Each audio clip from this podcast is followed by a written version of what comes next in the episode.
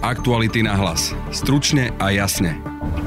Do možného odchodu lekárov z našich nemocníc ostáva desať dní. O tom, či vyše dvetisíc lekárov odíde z nemocníc, sa dnes hodiny diskutovalo a v čase uzávierky tohto podcastu stále diskutuje na úrade vlády. V čom sa Lekárske odborové združenie a Ministerstvo zdravotníctva nevedia dohodnúť, v podcaste vysvetlí reportérka Aktualít Jana Čunderlíková. Cez víkend vlastne oznámili, že príjmajú ponuku vlády ohľadom platov, ale teda za dvoch podmienok. Na tému sa pozrieme aj s analytikom z Ineko, Dušanom Zacharom. Je to taká hra s ohňom, by som povedal, lebo už je fakt možno už aj päť minút po dvanástej riaditelia nemocníc, primári budú musieť dopredu vedieť, či môžu rátať s lekármi alebo majú odkladať najmä plánované operácie. No a prečo je pre nemocnice dôležité čo najskôr vedieť, ako sa vláda s odborármi dohodne? V podcaste povie riaditeľka Rooseveltovej nemocnice v Banskej Bystrici Miriam Lapuníková. Je to obzvlášť dôležité z dôvodu manažovania chirurgických pacientov. V druhej téme podcastu sa pozrieme na kontroverzné futbalové majstrovstvá sveta v Katare, ktoré sú poznačené korupciou a porušovaním ľudských práv.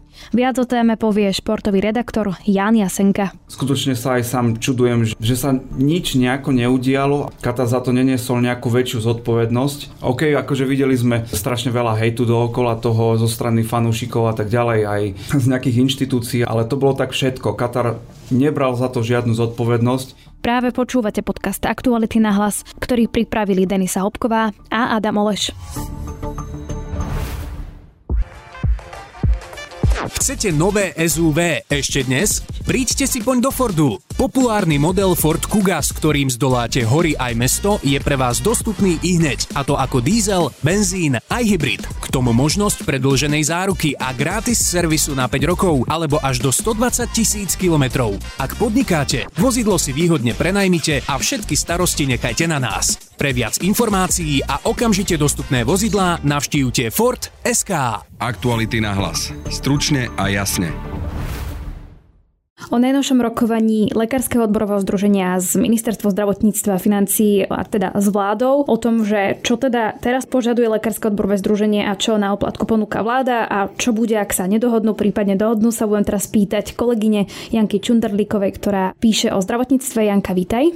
Ahoj, dobrý deň. Dnes je rokovanie na úrade vlády a poďme sa porozprávať, že v podstate o čom. Áno, máš pravdu, dnes je vlastne ďalšie zo série rokovaní medzi Lekárskym odborovým združením a s predstaviteľmi vlády. V podstate lekársky odborári mali dnes vláde oznámiť, či príjmajú jej ponuku platov, čo v podstate už neoficiálne urobili aj počas víkendu a malo sa tiež doriešiť aj ich zvyšných sedem požiadaviek.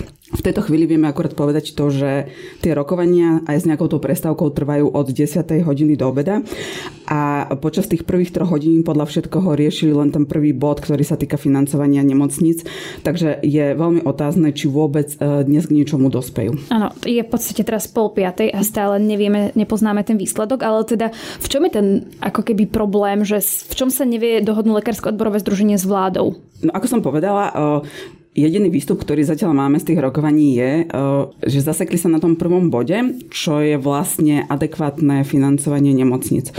Podrobnejšie informácie teda ne, nemáme, nevieme, že či ide o nejaké termíny alebo či ide nejaké doprecizovanie, čo je konkrétne problém, to nevieme. To, čo vieme na teraz povedať je, že uh, vlastne lekárski odborári sú zatiaľ pripravení zľaviť z jednej zo svojich požiadaviek, ktorá sa vlastne týka platov. Uh, cez víkend vlastne oznámili, že príjmajú ponuku vlády ohľadom platov, ale teda za, za nejakých dvoch podmienok. A to prvá je, že vlastne za každý odpracovaný rok sa im zvýši koeficient viac, ako navrhuje vláda. A tá druhá, tiež kľúčová požiadavka ich je, že bude naplnených zvyšných tých sedem požiadaviek, ktoré majú a ktoré sa týkajú, teda ako som už povedala, napríklad dofinancovania nemocníc, reformy vzdelávania alebo personálneho zabezpečenia nemocníc. Čiže môžeme ako keby predpokladať, že práve možno sa na tom dohadujú, či je to možné, nie je možné a tak.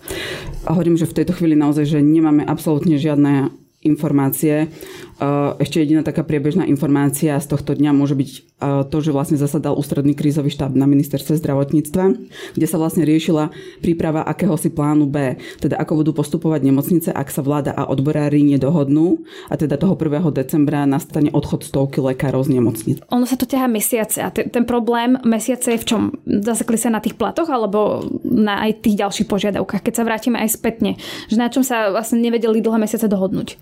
Jeden z tých problémov, ktorý vlastne deklarovalo Lekárske odborové združenie, bol v tom, že údajne s nimi vláda nerokovala tie, tie mesiace a že ako keby tie rokovania začali až v momente, kedy uh, oni začali vyvíjať nejakú nátlakovú formu, hej, že povedali, že napríklad, že vypovedajú služby v nemocniciach a, a podobne. No potom sa začalo vlastne to dohadovanie na tých uh, ôsmich požiadavkách, ktoré lekárske odborári majú s tým, že uh, jedna strana uh, teda deklarovala, čo chce splniť, druhá strana v tomto prípade teda ministerstvo zdravotníctva a, a vláda a hovorili, že čo je podľa nich reálne splniť a v akých termínoch. A vlastne e, veľmi veľa tých vecí sa te, točilo vlastne o tých termínoch, hej, že, že či a kedy je to vôbec splniteľné, pretože lekárski odborári hovorili, že im už nestačia vlastne sľuby, ale sú konkrétne riešenia. Vieme, že tie výpovede by mali byť od prvého decembra, čo je v podstate o, o chvíľu. Teraz si skúsme rozobrať to, že ak by sa dohodli, či to automaticky znamená, že teda stiahnu výpovede. V prípade, že teda že sa dohodnú, tak by sa malo, ten postup by mal byť nasledovný a to, že sa vlastne podpíše memorandum,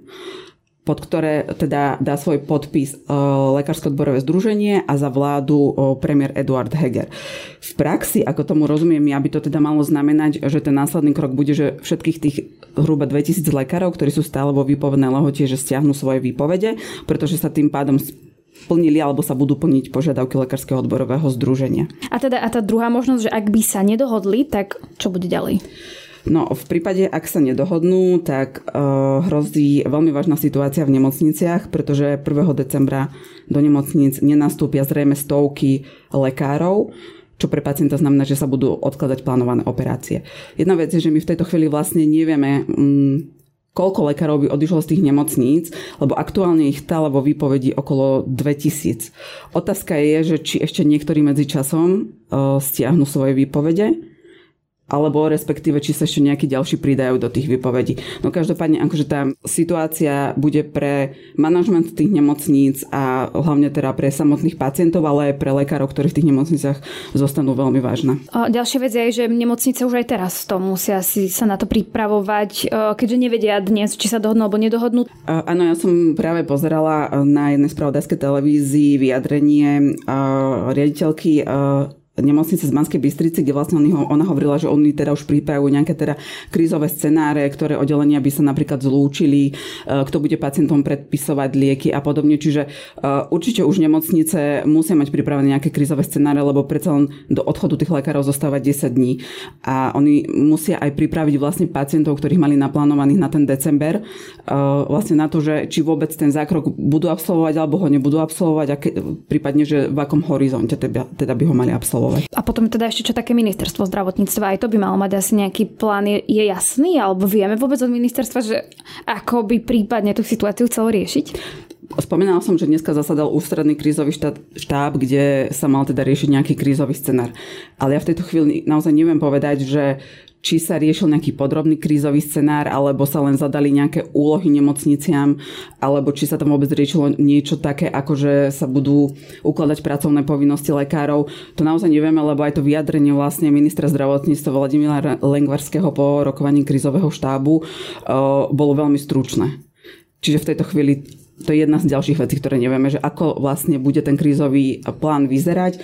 Jediné, čo vlastne minister už týždňa deklaruje, že keby prišlo teda k tomu najhoršiemu, že bude zachovaná tá urgentná zdravotná starostlivosť. Tak uvidíme, ako to teda dopadne aj to dnešné rokovanie, ale na teraz ďakujem kolegyni Janke Čunderlíkovej. Ďakujem aj ja. Dovidenia. V tejto chvíli vítam riaditeľku Rooseveltovej nemocnice v Banskej Bystrici Miriam Lapuníkovú. Dobrý deň. Dobrý deň, prajem. Pani Lapuníková, od dnešného rána v podstate rokuje Lekárske odborové združenie s vládou. My v tejto chvíli nevieme, že či sa teda dohodnú alebo nedohodnú, ale predpokladám, že aj pre vás je to v podstate kľúčový deň na to, aby ste vedeli, že čo teda ďalej. Áno, od rána viac menej sledujeme situáciu, ktorá vlastne prebieha nejakým spôsobom v priamom prenose a veľmi chceme veriť, že teda dôjde dneska k dohovoru medzi zástupcami Lekárskeho odborového združenia a vlády. Ešte aj dnes po poludňajších hodinách by sme mali mať krízový štáb s ministerstvom zdravotníctva, na základe tých opatrení, ako sa vzájomne dohodneme, budeme už musieť pristúpiť k centrálnemu plánovaniu manažmentu pacientov od prvého dvanásteho. V podstate, prečo je pre vás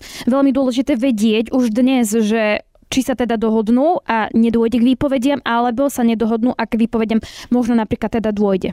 Je to obzvlášť dôležité z dôvodu manažovania chirurgických pacientov, a to z toho dôvodu, že takýto pacient sa dlhší čas pred nástupom na hospitalizáciu plánuje a pripravuje na ňu. To znamená, že okrem radu vyšetrení predoperačných, ktoré musí mať hotové, je ešte nevyhnutné, aby sa aj každý v zmysle svojich komplikácií, teda komorbidity, na ten výkon pripravil.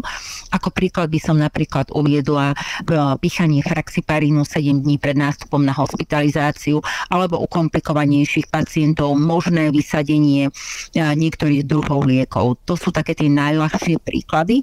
A teda pacient musí byť dopredu hlavne z tohto dôvodu informovaní. Samozrejme, už ani nehovorím o tom, že akákoľvek hospitalizácia je psychicky náročná pre pacienta a je dobré, keď je o ďalších krokoch dopredu informovaný. Ešte takto sa opýtam, či to znamená, že ak by ste dnes nevedeli, alebo by ste vedeli, že sa nedohodli, tak vy budete aj zajtra tých pacientov čo informovať, že sa im posúva tá operácia? Budeme kontaktovať jednotlivé oddelenie, tam, kde je už naplánovaný výkon. Byť ona tá téza je veľmi komplexná, lebo to sa nedá tak povedať, že posledný nové novembrový deň všetci pacienti odídu z nemocnice.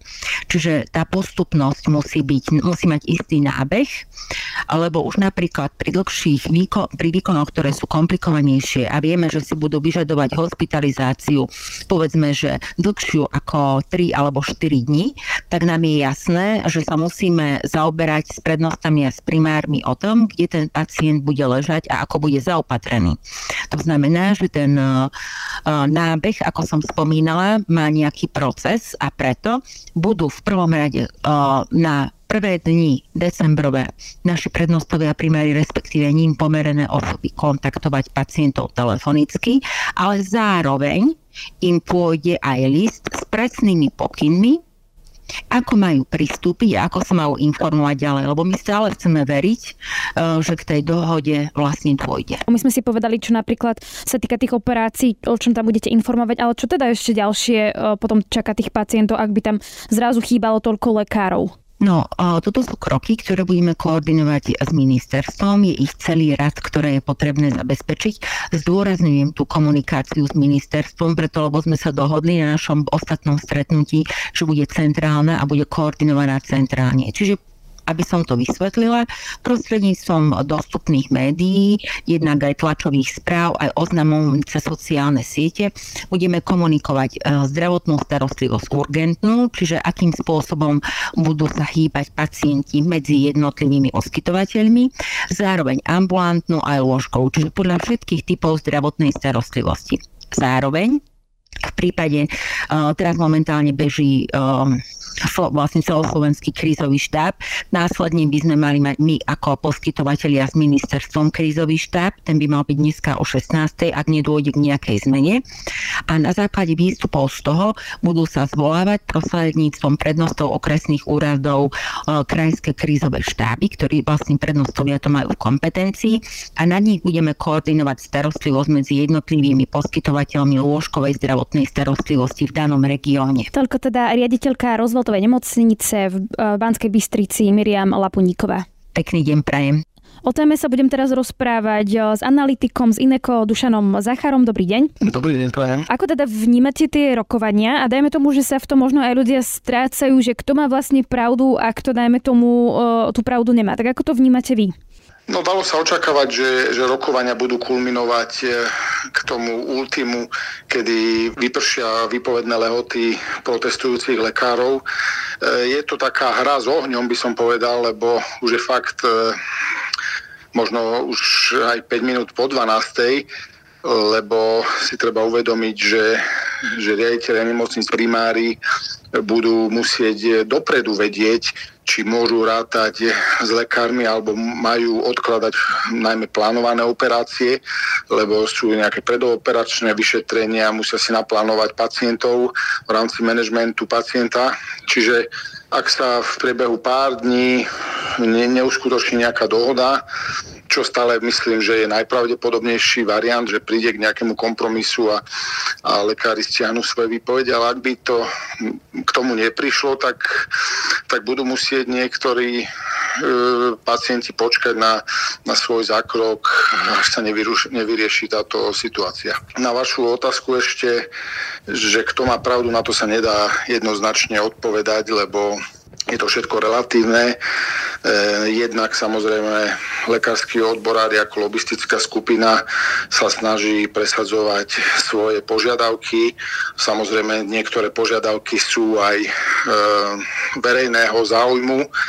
A na druhej strane tu máme vládu, zástupcov nás, občanov, ktorých sme si zvolili, ktorí majú mandát od nás e, z volieb a tí musia sledovať aj, aj iné Iné rezorty, musia sledovať, aké sú disponibilné zdroje a nemôžu nejakej skupine pracovníkov v hospodárstve e, priznať e, nejaké e, odmeny nad, nad rámec toho, čo si, môžeme, čo si môže naša ekonomika, čo si dokážeme vyrobiť, ne, nemôže slúbiť, lebo potom by, by vznikli nerovnováhy a, a hlavne možno aj zadlžovanie ďalšie v rezorte zdravotníctva, lebo sú to relatívne vysoké nárasty personálne, mzdové a treba si uvedomiť, že nebudú to len jednorázové, ale T- takéto vysoké zdroje budú musieť byť vyčleňované každým rokom, čo nie je úplne banálna záležitosť. Vláda prišla s nejakým návrhom na to, že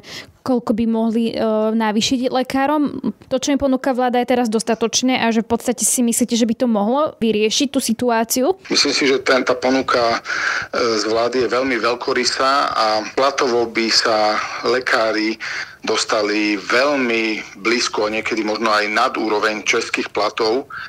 Treba povedať napríklad, že v súkromných nemocniciach v Česku zarábajú českí lekári menej ako, ako už slovenskí.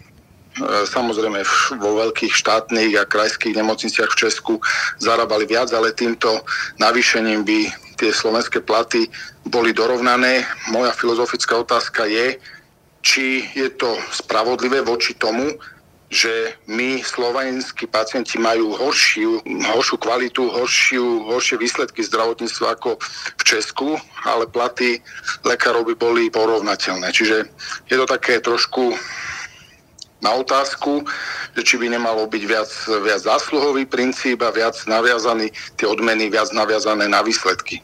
Oni tam ale teda majú aj ďalšie požiadavky a chcú zlepšiť tie pomery v zdravotníctve, že nie je to len o platoch a teda oni hovoria dnes, že chceme splniť všetky tieto požiadavky. Vnímate to tak, že je to reálne, aby im to vláda slúbila?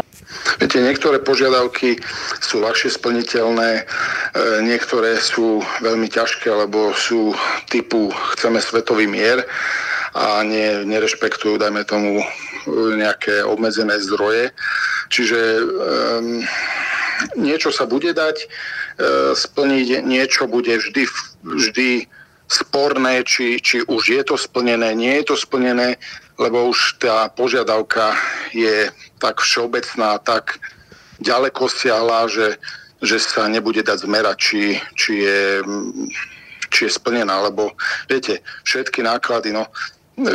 Všetky náklady nemusí znamenať lepšie zdravotníctvo, môže znamenať horšiu efektívnosť, väčšie plytvanie zdrojmi a v konečnom dôsledku horšie zdravotníctvo. Čiže to sú také, také veci, ktoré sú možno na prvý pohľad ľúbivé pre auditorium, pre, pre verejnosť a pre tých, ktorí sa príliš do zdravotnej politiky e, nerozumejú, ale nie je to také úplne triviálne splniť a, a, povedať, a dať to vôbec na papier, nejaké memorandum, nejaký, nejaký sľub, že, že sa toto splní. Čiže čo, čo by pomohlo zdravotníctvu, sú systémové reformy, ktoré tu za dvanásť rokov smeráckých vlád neprebehli, čiže vtedy by som skôr očakával, keby odborári protestovali Teraz, keď, sa, keď sú tu nejaké náznaky e, parciálnych reforiem, tak bohužiaľ lekári sú na barikádach. Rozumiem síce ich požiadavkám, ale myslím si, že neprinesú e, do systému viac poriadku, viac, e, viac hodnoty pre pacienta. Možno budú chvíľu lekári spokojní s ich platovým ohodnotením, ale treba si uvedomiť, že tie podmienky pre ich prácu sa nezlepšia, lebo väčšinu zdrojov e, pohltia platy a nebude dostatok zdrojov na zlepšovanie infraštruktúry, na nákup nových prístrojov. A ak, ak by, dajme tomu, ešte odpadli európske zdroje, tak potom už by som povedal, že to, to už bude ako keby skoro až e, nerešiteľný prípad. Ďakujem pekne, toľko analytik Ineko Dušan Zachár. Ďakujem pekne, dovidenia. Aktuality na hlas. Stručne a jasne. Včera sa začali historicky prvé majstrovstvá sveta vo futbale, ktoré sa konajú počas zimy. Dôvodom je Katar. Hostiteľská krajina, ktorá sa dostala k futbalovému šampionátu pochybným spôsobom a zanecháva za sebou množstvo kontroverzií. O majstrovstvách sveta vo futbale v Katare sa budem rozprávať so športovým redaktorom Jánom Jasenkom. Ahoj. Ahoj. Začneme tým, ako hodnotíš, že majstrovstvá sveta vo futbale sa hrajú v Katare. Nepáči sa mi tento nápad. Nie som veľkým fanúšikom týchto majstrovstiev a úprimne povedané, keď sa už blížili tie majstrovstvá sveta, už sa odpočítavali dni, tak pamätám si z minulosti, že vždy som sa veľmi tešil, keď prichádzali majstrovstvá sveta, lebo je to, je to obrovský futbalový sviatok. Je to každé štyri roky. Keď prichádzali tieto katarské majstrovstvá sveta, tak som niečo takéto vo svojom vnútri vôbec nepociťoval. Netešil som sa na to ako na tie predošlé turnaje, pretože má to svoju históriu, celý ten šampionát a ako to aj Katar získal. Takže aj kvôli tomu, aj vlastne čo sa teraz deje, čo môžeme čítať aj v zahraničných médiách, čo sa všetko deje okolo toho šampionátu a čo sa deje aj už, dá sa povedať aj počas neho, tak nebol som príliš nadšený tým, že sa to hrá v Katare a ani som sa tak na tento šampionát netešil, úprimne povedané. Bývalý prezident FIFA Sepp Blatter povedal, že vďaka futbalu a majstrovstvám sveta budú mať robotníci v Katare a v okolitých krajinách viac práce a tým pádom futbal pomáha. Výsledkom bolo podľa britského periodika The Guardian mŕtvych šesťtisícpäťsto pracovníkov. Tiež som to čítal v britskom periodiku The Guardian a videl som, ako sa tam písalo, o vyše šesť a pol tisíca mŕtvych robotníkoch, ktorí vlastne prišli z Indie, Pakistanu, Nepalu, Bangladešu, Sri Lanky. Vlastne z krajín, kde je značná chudoba a tí robotníci vlastne išli za nejakým živobytím, aby mohli pomôcť svojim rodinám, aby mali lepšie podmienky na život. No a prišli pomáhať s výstavbou celej infraštruktúry tohto katarského šampionátu a výsledkom boli obrovské počty mŕtvych a bolo to vlastne preto, že mali veľmi zlé podmienky na svoju prácu. Pracovali desať hodín denne, aspoň vlastne čo som čítal aj v Guardiane, že, že pracovali desať hodín denne v štyridsaťpäť stupňoch Celzia. Aj vlastne v tom dokumente od Netflixu sme videli, že tie zábery niektoré, že v, v akých podmienkach oni a oni žili, tí robotníci, a že sa im nedostávali ani, ani poriadne, že sa nemohli napiť vody a, a tak ďalej. Plus, že mali veľmi malé peniaze za, za tú svoju prácu na hodinu. Takisto uh, bolo uvedené aj to, že oni sa nemohli dostať uh, a tak jednoducho naspäť domov, pretože potrebovali nejaké špeciálne potvrdenie na to, aby sa dostali z Kataru a nedostával to každý, takže celé to bolo veľmi, veľmi, veľmi nepríjemné a skutočne sa aj sám čudujem, že, že sa nič nejako neudialo a Katar, Katar za to neniesol nejakú väčšiu zodpovednosť.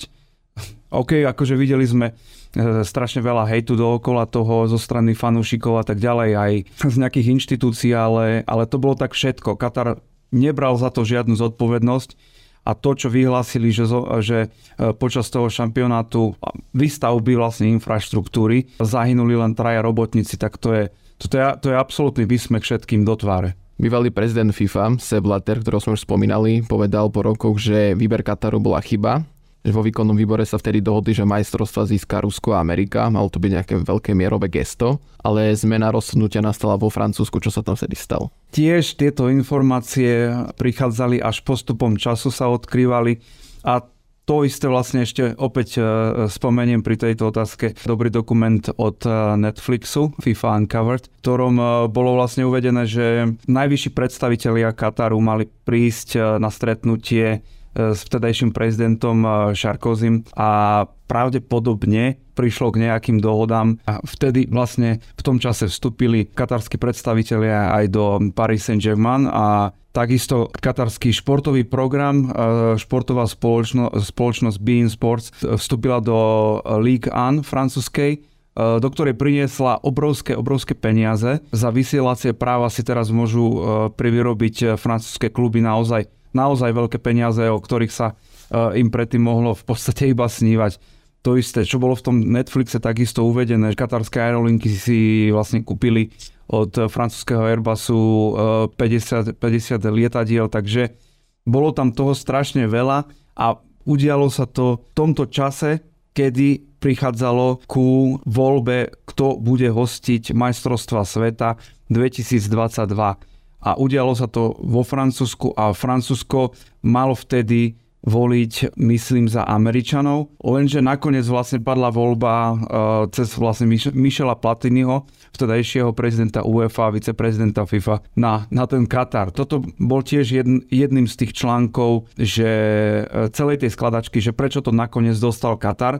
A vlastne videli sme aj na viacerých videách, aj na YouTube, že, že ako tam sedel prezident Clinton a ako mu len zdvihlo obočie, keď, keď videl, že sa vlastne tešia ľudia z Kataru, že, že to získali. V tom spomínanom dokumente bolo dopodrobná ukázané, ako tam roky fungovala korupcia. Teba na tom dokumente niečo prekvapilo? Úprimne musím povedať, že ma na tom neprekvapilo skoro nič, čo je smutné, pretože všetci dobre vieme, že aký je futbal na tejto planete populárnym športom. Všetci ho uznávajú, všetci ho pozerajú, vidíme proste aj v, úplne v, v krajinách, aj v častiach planety, že kde pomaly nemajú ani len ľudia čo jesť, piť vodu, že proste tie deti sa tam naháňajú za nejakou, ne, nejakou loptou a tak proste, že tento futbal, tento šport je mimoriadne populárny. Preto organizácia ako FIFA a všetky organizácie vlastne, ktoré sa starajú o chod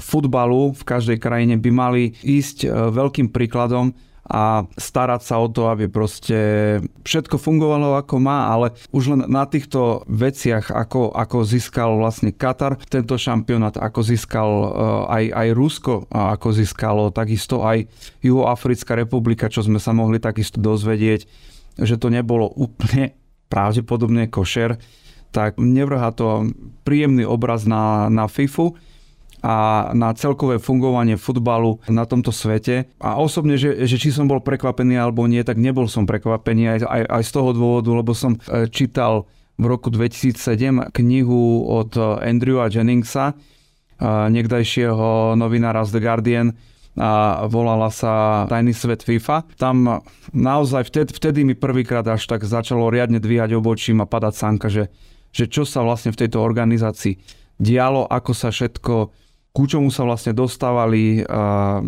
vlastne nejaké, dajme tomu, zákazky, ako sa získavali šampionáty, ako sa získavali vlastne hlasy pre potrebné pre voľbu prezidenta. Už to začalo od uh, Havelanža, takže úprimne povedané vôbec nie som tým prekvapený. No. A očakávaš nejakú zmenu, keďže vymenili sa na pozíciách, je tam nové vedenie na čele s Infantinom? Uh, na toto sa takisto ťažko odpovedá, pretože už len fakt, že keď sme mohli počuť uh, tie slova Infantina krátko pred úvodným výkopom na majstrovstvách sveta v Katare. Okrem toho, podľa švajčiarskych médií sa Gianni Infantino presťahoval na začiatku tohto roka do Kataru, tak neviem, čo si mám o tom myslieť, ale nevidím za tým nič dobré a nič nejaké pekné, čo by mohlo vrhať na nejak, najmä tomu nové, nové fungovanie organizácie FIFA. Sociálne siete zaplavili videá futbalových fanúšikov v Katare, ktorí ale na prvý pohľad vyzerajú zvláštne a podľa všetkého má ísť o falošných fanúšikov.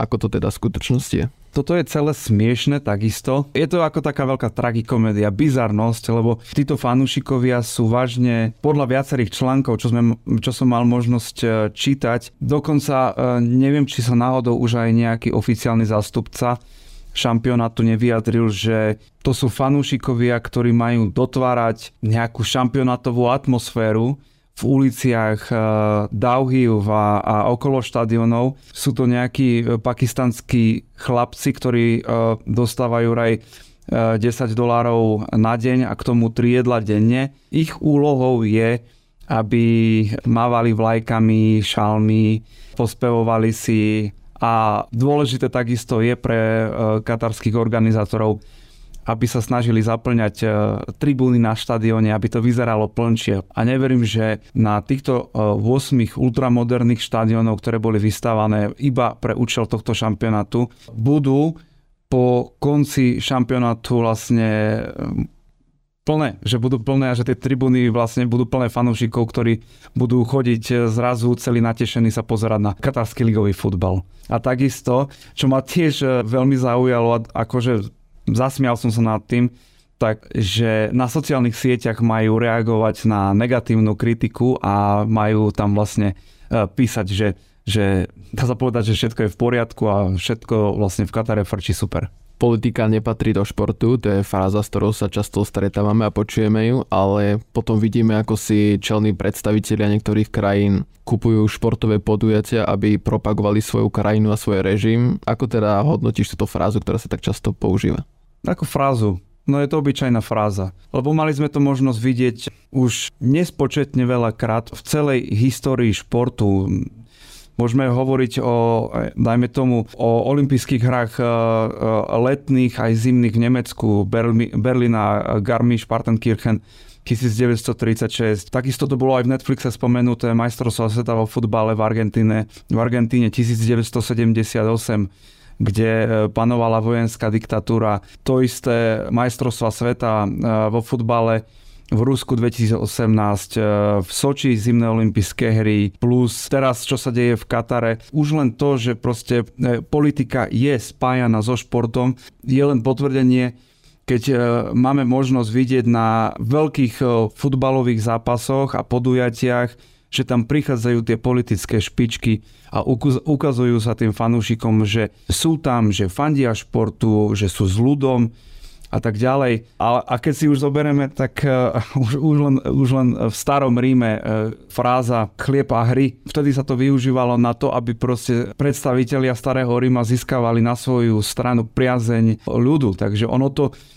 tá politika so športom sa skrátka spája, bude sa spájať a keď niekto hovorí, že nespájajme politiku so športom, tak to je len proste, to je hlúposť, lebo je to obyčajná fráza a proste tak to je a platí to. Politika vždy bude spájana so športom. To bol športový redaktor Ján Jasenka. Ďakujem za rozhovor. Ja ďakujem. Na dnešnom podcaste spolupracovali Matej Ohrablo a Adam Oleš. Od mikrofónu sa lúči a pekný zvyšok dňa želá Denisa Hopková. Aktuality na hlas. Stručne a jasne.